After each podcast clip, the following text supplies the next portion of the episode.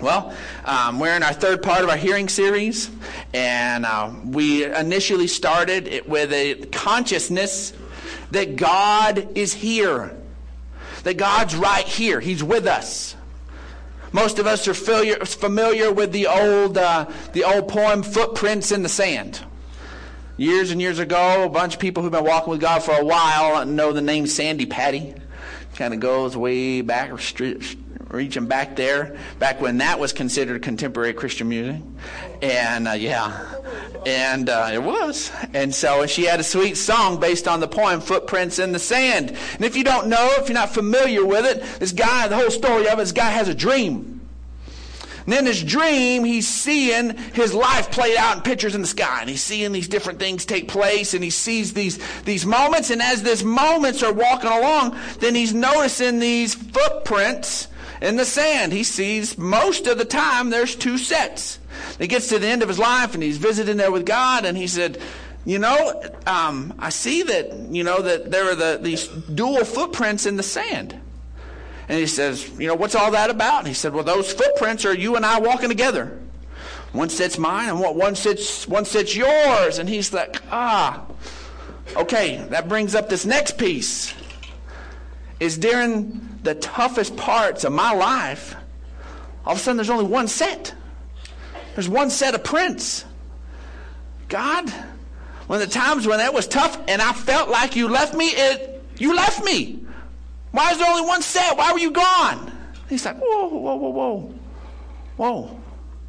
No, during those times, there's only one set. Because during that period, I carried you. It was my footprints, the one that you saw. We have to have that awareness that God is with us. I love that image, that thing that God is with us all the time, step for step, footprint for footprint. And when we are at our exhausted state, He will carry us. If we don't understand that God's with us all the time, we will be reluctant to move forward from here. We just will. And then last week we talked about the fact that we have to understand where we are. First question that God asks fallen man. Adam and Eve have just sinned. It just happens. God has not had a conversation with them in this state. He walked with them in the cool of the day, had lots of conversations with them, and the first thing he says is, Adam, where are you?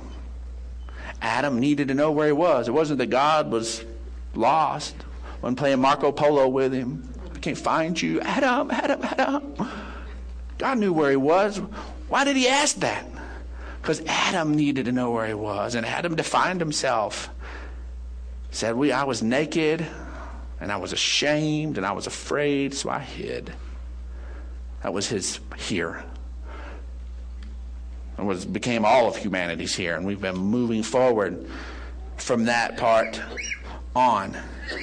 Now that we understand that God's with us, and then we dare to take an honest look of where we're at. Let the Holy Spirit reveal to us. With no condemnation and no weight of pressure on that whatsoever, then now we can understand that we get to move forward from here. We're here, and God wants to get us down the road, get us changed, move us from glory to glory. Maybe you're in a good spot. God carries you to the next wonderful spot. Maybe you're in an ugly spot. God gets you out of there and carries you to a beautiful place. So you got your notes open. Let's look at this. Moving forward from here. Here is where God meets us. I so love that. I love it that we don't have to travel. We don't have to get in a plane and go to the Holy Land so that we can be with God. God is here. He meets us here. But we must understand that He desires to give us a new here. He wants to transform us. Grace isn't about saying, I love you where you're at, stay there.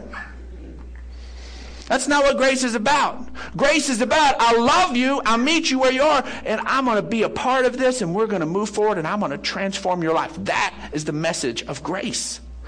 It's acceptance where you are and power for life to genuinely be different. That is grace.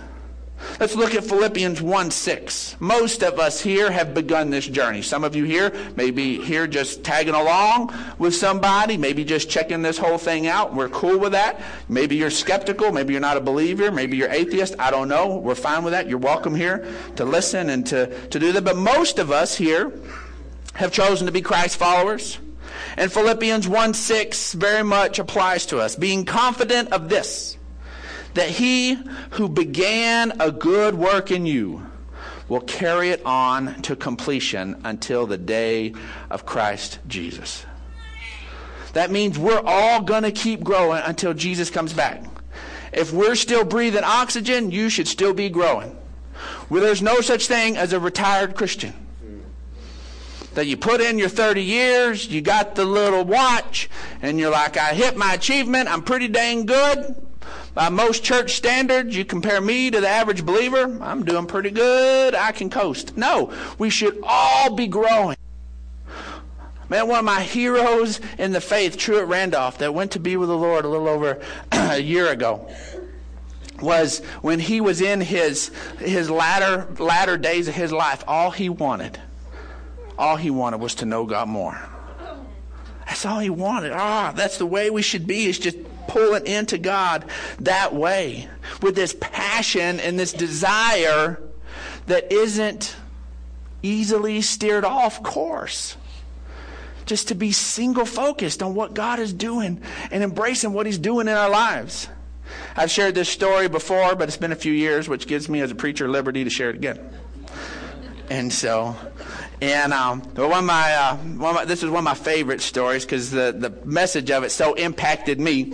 And but when I was a senior in high school, lived in Odessa, and of course there's rodeos and all that, and I went to the rodeos, went to all that kind of stuff, and but I didn't have any horses, didn't live around any of that stuff. Only horses I knew were the trips we went to Rio Doso when we got that rent-a-horse thing, the little trail ride thing, and one horse sticks its nose in the rear of the horse in front, and you can't do anything. They're just going to follow. I mean, you can stand on its back, you can get off, get back on, you can do whatever. Those horses aren't going to do anything. So it's not really riding horses. But in my mind, I thought, because I'd done that a few times, I was a little bit of a horseman. And I could do this. I had some skills. So we go out to my friend Avalos' place. His dad had a real place. He sponsored a Mexican rodeo team. And I don't know if you know, there's a difference between like the from Mexico rodeo teams and the white boy rodeos. But they're different, and they have some crazy events. You think it's crazy to get on the back of a bull? These guys get on the back of a horse, get in there with a bull, and grab it by the tail and drag it to its rear. A bull. That's an event in this rodeo. I mean, it's crazy stuff. And so they had horses and all this stuff, so we decided we're going to go riding. We get the horses. Blows his dad, saddle them up. We get on the horses, ride them. Now they have these great big old Mexican saddles, not the little Western saddle with a little cute little saddle horn. These have like saddle horns on that look like steering wheels. They're big old suckers. And a big old saddle horn. So, and then they had the decorative swords, and it was just awesome. So we ride around in the corral, all's cool. Did all the right stuff. I pull the reins on the horse stops, do the little stuff to it turns, all seems good. So we decide we're going to go down to the land, and we take the horses out of the corral, take them out on the road, and we're just walking them down the road. Well, me and my friend Belos, he's on the big thoroughbred horse, and I'm on this little small quarter horse, that was small for a quarter horse, and he's on Astro, and I'm on Coco, and I already felt a little challenged in my masculinity, having to be put on a little tiny clown horse, and so we get out to this part of the ground that looked like somebody plowed it, and it's just all like plowed up, and it's just straight for about maybe a quarter mile, and down this fence line. So it looks like a racetrack. I'd never been to a racetrack, but that's what it looked like, all plowed up, nice dirt clods. So like, man, we're gonna race these horses. So we get them there at the little starting line, kick those horses in the gut, and those horses take off, and we're going. And we're getting going pretty fast, and we get down to the end and have a good time, go down there, pull out the swords, whack some mesquite, have a great time, put the swords away, said, okay, now we're going to go back to the house. Turn the horses around and head them back straight to the house. And I'll get there, of course, Astro, the big horse, beat my horse. And I didn't like that. So we're going to race back home again. have the horses lined up, headed back to the house. Man, I'll just kick that horse and just give it all it's got. Man, these horses take off. And then they take off some more. And then these horses had a gear I didn't know horses had. And then on the thing, the first time we're doing, and the horses are doing this little thing. I mean, they're going. This time we're going, and it's like full out run. It's like whoosh. And the horse's feet are together. And there's times that the whole horse is in the air at one time. I mean, there's nothing touching the ground. It's just whoosh, and these horses are just killing it. I mean, they're just whoosh, and they're going faster, and my horse is edging ahead, and then the Astro's going forward, and then we start, like, smashing into each other. So now we're playing a little bit of the little derby, as long as we're crash up derby. And we're going along, and it just kept getting faster and faster, way faster than I'd ever gone on an animal mile. It's insane. And, of course, if somebody actually does barrels or something, it probably looks sad. But for me, it was screaming fast. And at the end where we started, and I didn't notice that there was this telephone pole right in the middle. And it had the little metal guy wire to the side. Well, I'm on the non-guy wire side. My buddy Jeff on Astro is on the guy wire side. So we're going along, and this time we're done. We're getting to the end. It's time to stop. So we begin to apply the brakes. You know, you just pull back. And nothing happens.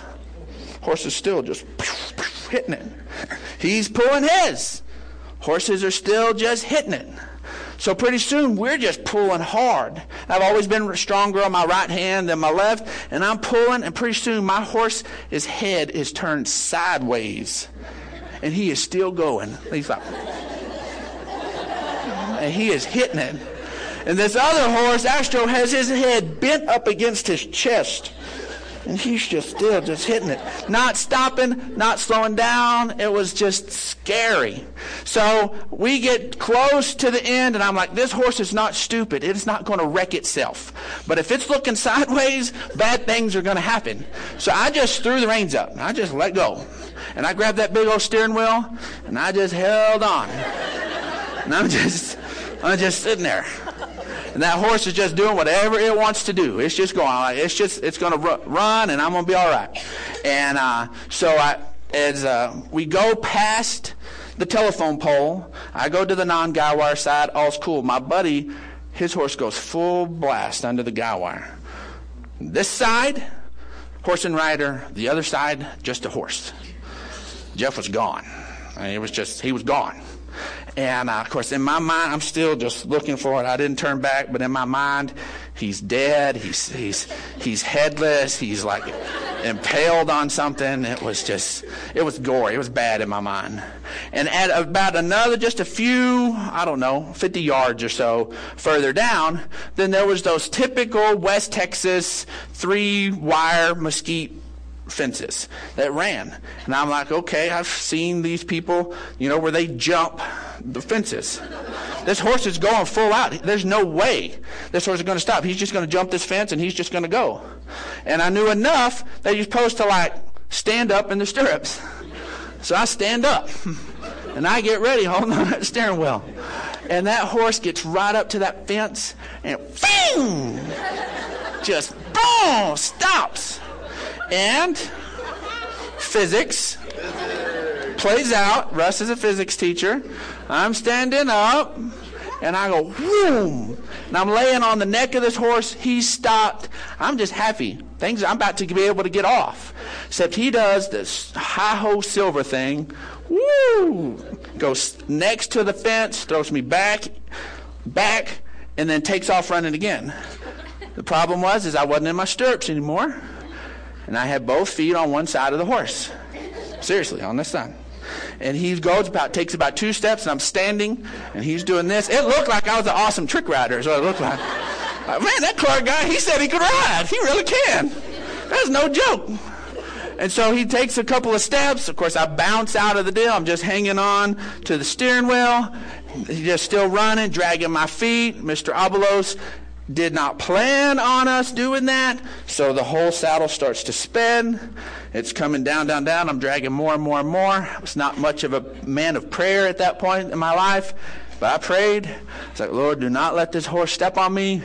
And I let go. Whew, he runs on, and I just go skidding along the caliche, and I'm all scratched up and messed up, and I lay there for a second, and then I remember Jeff. I'm like, oh my gosh. So I just call out to him. He doesn't say anything. I just call out. He doesn't say anything. I get up and I start taking steps, and I just see him. He's just laying there.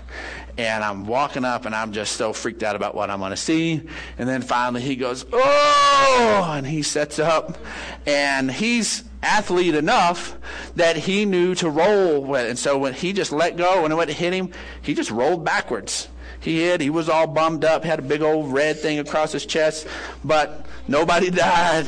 Nobody was critically wounded, and we actually go back. So now we're thinking, these horses, we don't know where these horses are. They just took off running. So now we're trying to figure out how to tell Mr. Avalos we lost his horses. So the first horse comes back with no rider. Then the next horse comes back with no rider. As we walk up, and we go up to we're going to the back side of the house, and there is Coco with his head in a bucket of oats, and there's Astro with his head in a bucket of oats, and no one had ever told us the whole thing that you never run a horse towards home, especially a hungry horse towards home. You just don't do it. They're just not going to hit the brakes. They're just going to go. And that's what we saw. And the thing is that concept of moving forward, that resolve of the Holy Spirit has to be there like the horses, not the morons on the backs of the horses. That it doesn't matter what was on your back, what you're trying to steer you to the left, what's trying to steer you to the right, what's trying to slow you down in life. Those horses had one thing on their mind, which was moving forward, getting home, getting what was they knew was promised to them when they arrived there. Folks, that has to be what the Holy Spirit, we allow the Holy Spirit to bring that kind of excitement and resolve. All those horses were seeing was oats, oats, oats. They didn't even care that we were yanking their head to the side. They didn't even care about any of that other stuff. They were just going. Eventually, we fell off. We were gone, and they were able to get to their location easier. As God is moving us forward, that's why he tells us, don't grow weary in well-doing. Things are moving forward. God's doing things in your life. Allow him to continue that on. See, to follow Jesus means that he will lead us forward. He's the one that's going to do it from where we are right now. See, our father Abraham, the father of our faith, according to Romans 3 and 4, he had this. He played this out for us. Let's look at Genesis 12, 1 through 4. It says, the Lord said to Abram, go from your country, your people, and your father's household to the land I will show you. Go. You are secure. You're good. You're taken care of. All's clicking. You have your father's household. You're provided for. You have your legacy. You have an inheritance coming to you from your dad. You have all of this, and I want you to get up, and I want you to leave it, and I want you to go to where I'm going to show you. What? I don't. To what? To where I'm going to show you. Get up with no destination. As we were traveling in 08, that was the piece of our story that was hardest to share, but that was the piece of the story that every pastor that I interviewed, this is the first thing they asked me. So, this is cool that you're doing this. Where do you feel like God's going to have you minister? I don't know. What? They're in a city on your heart. There's not, God doesn't have something. No. My assignment for 6 months to a year is to do this as we travel around and visit churches and allow God to stir. That's our current assignment. And he will show us. And he did. And that was the most unnerving thing. That's the piece most people have a problem with. It's one thing to say, I'm going to go from point A to point B, but it's another thing to say, God just says, get out of point A. And I'm going to show you point B. There are times that that's the case. So many times we want the full plan before we'll take a step, and so many times God says, take a step, and I'll show you the plan. Not that we're to be hasty, not that we're to do those things, but God will show us. To a land that I will show you. I will make you into a great nation. I will bless you. I will make your name great, and you'll be a blessing. I will bless those who bless you, and whoever curses you, I will curse, and all peoples on the earth will be blessed through you. So Abram as well went as the Lord had told him, and Lot went with him. Abram was 75 years old when he set out from Haran. 75.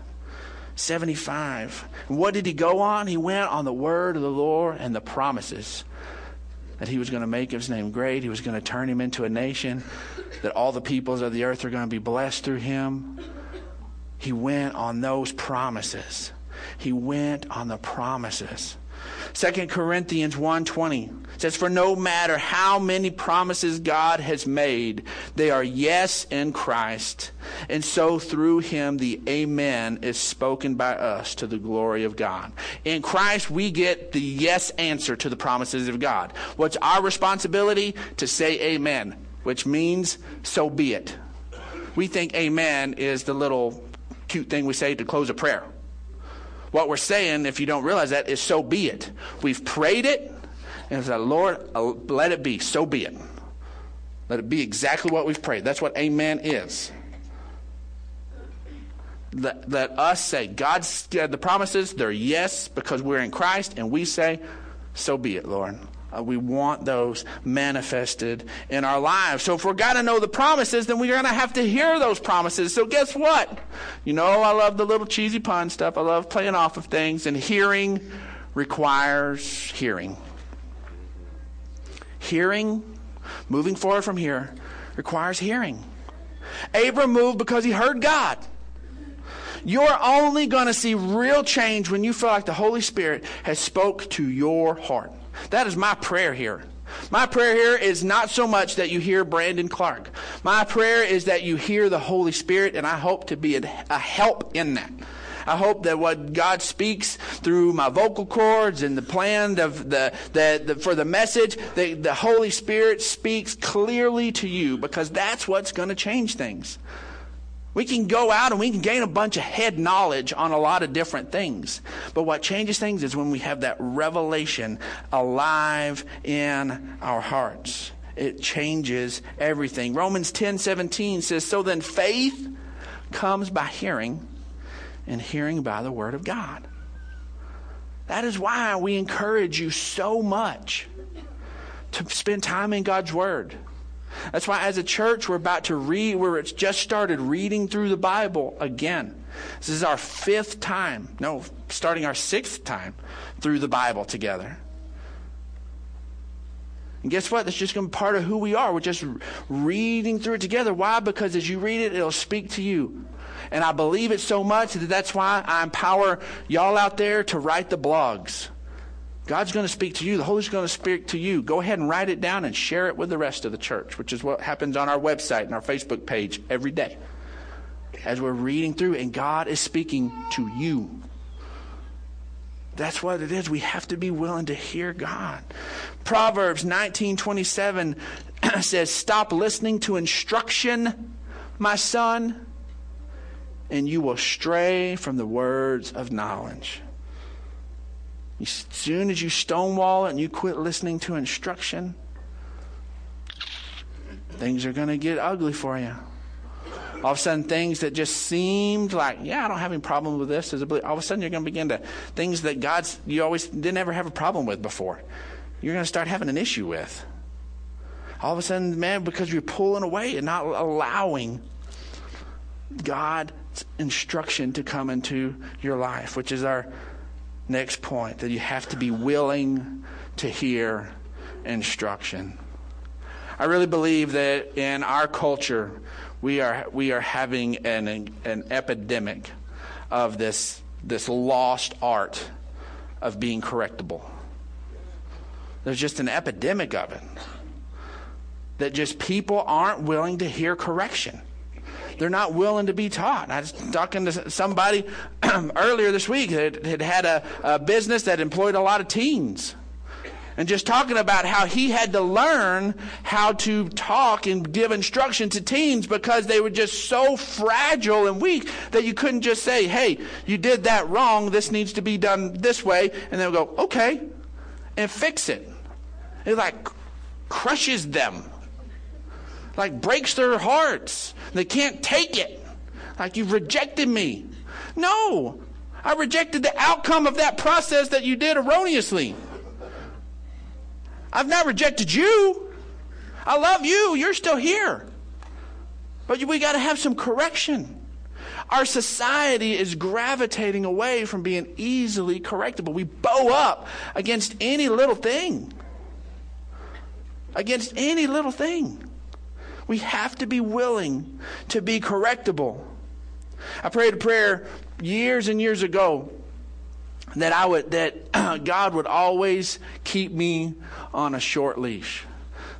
That God would just always speak to me and don't let me get far off. I'd see other people and it seemed like, man, that their just lives would just go way far before there was correction brought in, way far, which as I got more mature, I began to see that the Holy Spirit is correcting all the time. It just got ugly before they responded to it. And I realized what my prayer wasn't asking God to do something he wasn't already doing for me. My prayer was that I would be a person who would respond quickly. That it just be this, the Holy Spirit would just begin to talk to me. Now, the horses I just shared about were a pathetic example of this, but I've heard of horses that are well trained that they don't even need the bit anymore. That they what's called reining well, I believe. I may be botching this. But basically, you can just sit there and you just move the reins, and they just feel the little rein on their neck, just leather touching them, and they just turn. They're not being yanked to the side. They're not having to have pain applied to their mouth. They're just, the person on their back says, I want to go this way, and they just go this way. And I want to go this way, and they just go this way. And they just pull back a little bit, and it just, they stop. You're not having to rip their jaw out to get them to quit. They just respond. That's the way you and I, as Christ followers, should be. They were sensitive to the leading of the Holy Spirit, and the Holy Spirit says, you know what? Won't you be a little more patient with this individual? Hey, won't you pray for this person? Hey, won't you be willing to step up and this person's having a rough day. Won't you go and talk to him? Just take the gentle leadings of the Holy Spirit, being easy to reign. Hebrews 12 says, therefore, since we are surrounded by such a great cloud of witnesses, let us throw off everything that hinders and the sin that so easily entangles. Let's be those horses. Let's just get rid of that mess. And let us run with perseverance the race marked out for us, fixing our eyes on Jesus, the pioneer and perfecter of our faith, or the King James is the author and the finisher of our faith. He started it, and he's going to carry it through to the end. For the joy that was set before him, he endured the cross. What's the joy set before him? We've talked about this over and over and over again. It was you and I made right with him. You and I not having to deal with the weight of sin anymore. That was the joy that was set before him. He endured the cross, scorning its shame, and sat down at the right hand of the throne of God. Consider him who endured such opposition from sinners, so that you will not grow weary and lose heart. In your struggle against sin, you've not yet resisted to the point of shedding your blood. And we don't have to. Jesus shed his blood. Jesus did it, so we don't have to. And you have completely forgotten the word of encouragement that addresses you as a father addresses his son. It says, my son, do not make light of the Lord's discipline. Don't make light of it. It's a sweet thing. And don't lose heart when he rebukes you, because the Lord disciplines or corrects or directs the ones he loves, and he chastens everyone he accepts as a son. If you're feeling the correction of the Holy Spirit, you're seeing him guiding you, reminding you, bringing this word up to you, these different things, then I tell you what, he's asking you to do things you wouldn't do on your own. Then you're in a good spot. You're in a good spot. Don't get frustrated that you haven't arrived somewhere yet. If you're in that spot where you still, the Holy Spirit is guiding you, you're in a good spot. You're moving forward. That's it. That's all that's needed. Just keep that up. Stay in that place. I love Hebrews 12:11. The Message translation, at the time, discipline isn't much fun. It always feels like it's going against the grain. Later on, it pays off handsomely, for it's the well-trained who find themselves mature in their relationship with God. We want to know God better, and we want to trust him more. And if that's going to take place, we're going to have to invite and be ready for the direction and the correction that the Holy Spirit is going to bring into our lives. Romans 8:16 says, the Spirit himself testifies with our spirit that we're God's children. Reminds us, you're my kids. You're my kids. I love you. Now, if we are children, then we are heirs, heirs with God and co-heirs with Christ, as those promises are yes and amen to us. If indeed we share in his sufferings in order that we may also share in his glory, I consider that our present sufferings are not worthy comparing with the glory that will be revealed in us. Him being revealed in us, it's taken place for the creation. Awaits an eager expectation for the children of God to be revealed. Now, folks, what's our present sufferings? Our present sufferings are not the outside. It's not the difficulties of life. It's not all of those different things. We'll think that, but it's really not. Our present sufferings are the tension on the inside of us as we are dealing with, God, I want to go with you. And so many times my flesh doesn't. And that creates tension and creates this unpleasant place. But if we are willing to just keep saying, God, I'm going to go with you, guess what? It begins to pull that direction, and that tension dissipates, and we begin to live the life God's called us to live. Let's stay the course. God's moving us forward from here. It's exciting to be in a place where the Holy Spirit can guide and to lead us. Be expectant that he'll do so every day. See, God loves you so much that he meets you right here. And God loves you so much that he doesn't leave you here. He grows us. He matures us. Our lives should be looking progressively different. Now, some people, it just takes off like a rocket, and others, it's just steady. Growth is growth. Let's not compare ourselves among ourselves. That happens. The Bible says we're not wise. Let's just let God work in our lives and be expectant of that. This all begins. It starts with us saying yes to Jesus. That hearing, is starting with that very first hear, which recognizes that I'm in a place that I need God, that my sins have brought a death penalty on me, and that Jesus paid a death penalty that wasn't owed. And I can account my sin to that, and it's legal and it's just and it's right that his death covers me, because it's an open account. And my faith says he covered me, and that I place my faith there, and then I'm alive in him. And then he's alive in me. And if that's you, if you want to do that this morning, we want to create a quiet moment. If that's you, just raise your hand and we want to pray with you.